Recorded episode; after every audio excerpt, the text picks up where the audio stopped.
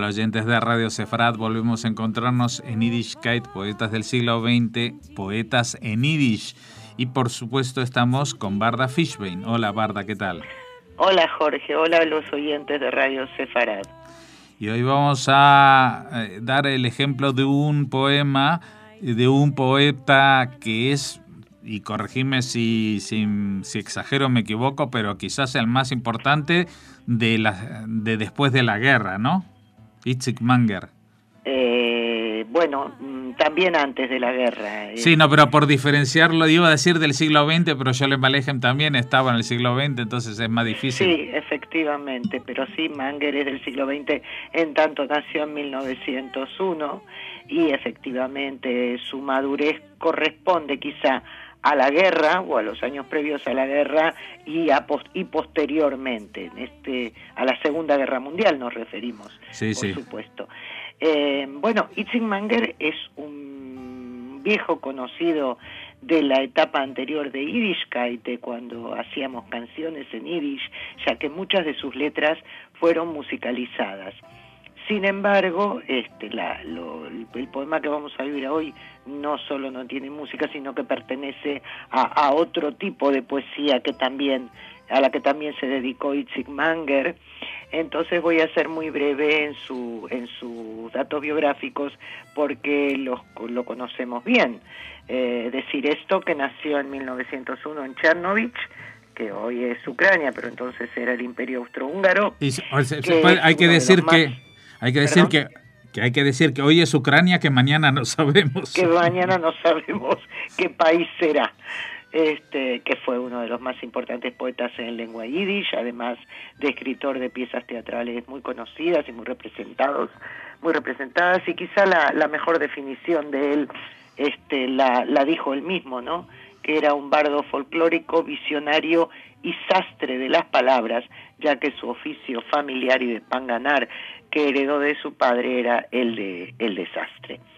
Em, vivió en varios lugares, sobre todo a raíz del avance del, eh, del nazismo, que lo encontró en Varsovia, de Varsovia eh, se fue a, París, eh, de París se fue al sur de Francia, a Marsella, luego a Túnez, por fin se fue a Inglaterra, vivió en Liverpool y en Londres, donde se encontraba muy solo, no tenía la atmósfera cultural eh, judía eh, de los círculos que él había frecuentado en la Europa del Este, y a esa altura ya era eh, después de la Segunda Guerra Mundial, o sea que no había dónde volver, hasta que emigró a Israel y vivió en la localidad de Jadera hasta que murió en el año 1969.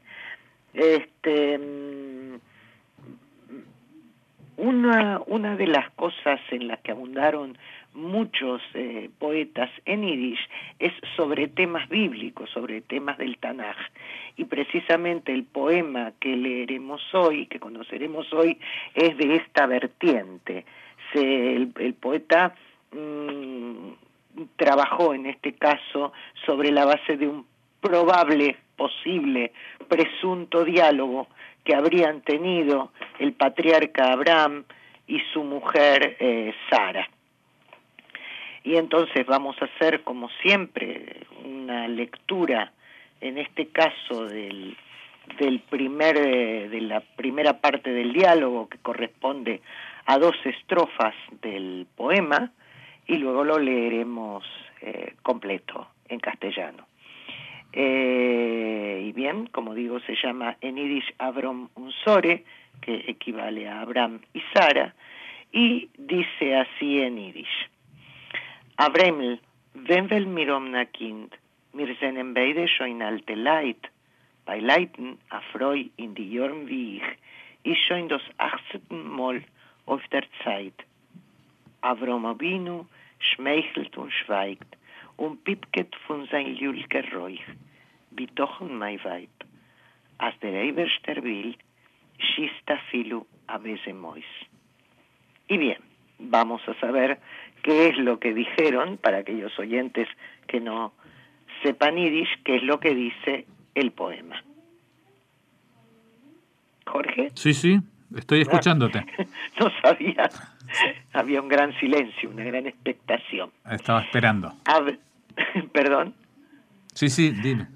Abramcito, ¿cuándo tendremos un niño? Ya somos ancianos los dos.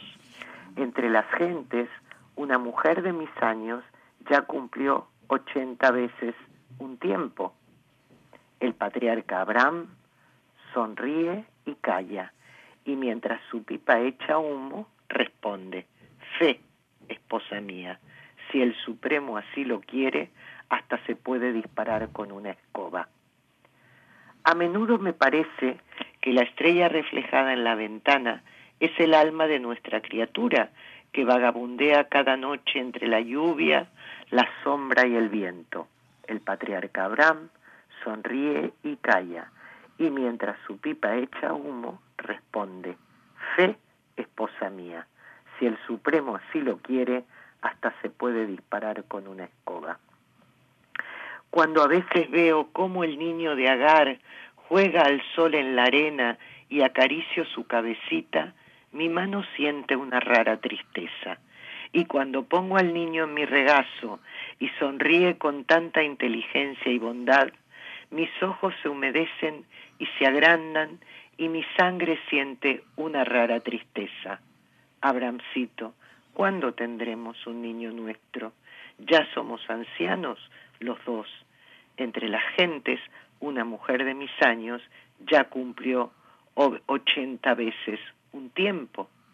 El patriarca Abraham sonríe y calla, y mientras su pipa echa humo, responde, Fe, esposa mía, si el Supremo así lo quiere, hasta se puede disparar con una escoba. Bien, yo creo que además este, se refleja en este poema uno de los rasgos de la, de la poesía de Manger, que es la, la ironía, el, la cuestión jocosa, porque verdaderamente este, la, la, metáfora de que una escoba dispare, este, que, que la mujer esté tan preocupada mientras que el patriarca Abraham este, parece bastante indiferente a sus reclamos, en fin. Bueno, y aparte a mí por la estructura que tiene de repeticiones y como estribillos, eh, eh, a mí me, me, recuerda casi una canción de un musical. Yo haría un musical con Abrom y Sara. Bueno, tiene un montón de diálogos de ese estilo entre, entre de otras escenas importantes del Tanaj y sobre todo, digamos, del, del primero de los libros eh, del Kumash, de la Torá, del Pentateuco, del Génesis, eh, tiene diálogos entre, por ejemplo, cuando Abraham manda a Eliezer a buscarle una esposa a Isaac, este, o cuando Abraham le dice una serie de cosas a Lot y le incrimina una serie de cosas, en fin, que es muy divertida esta, este venero, esta parte, digamos, de la, de la poética de Manger. Muy bien, y con Manger nos vamos a despedir y nos vamos a volver a encontrar dentro de dos semanas, si te parece, Barda. Así me parece muy bien, eh, Jorge. Nos veremos entonces. Hasta la próxima. nos oiremos. Nos oiremos.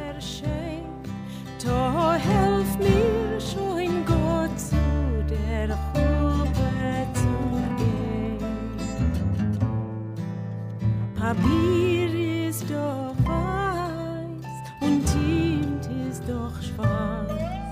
Zu dir mein sie's Leben, sieh doch mein Herz, wohlständig gesessen, drei Tät noch anhand, zu kuschen dein Schön und zu halten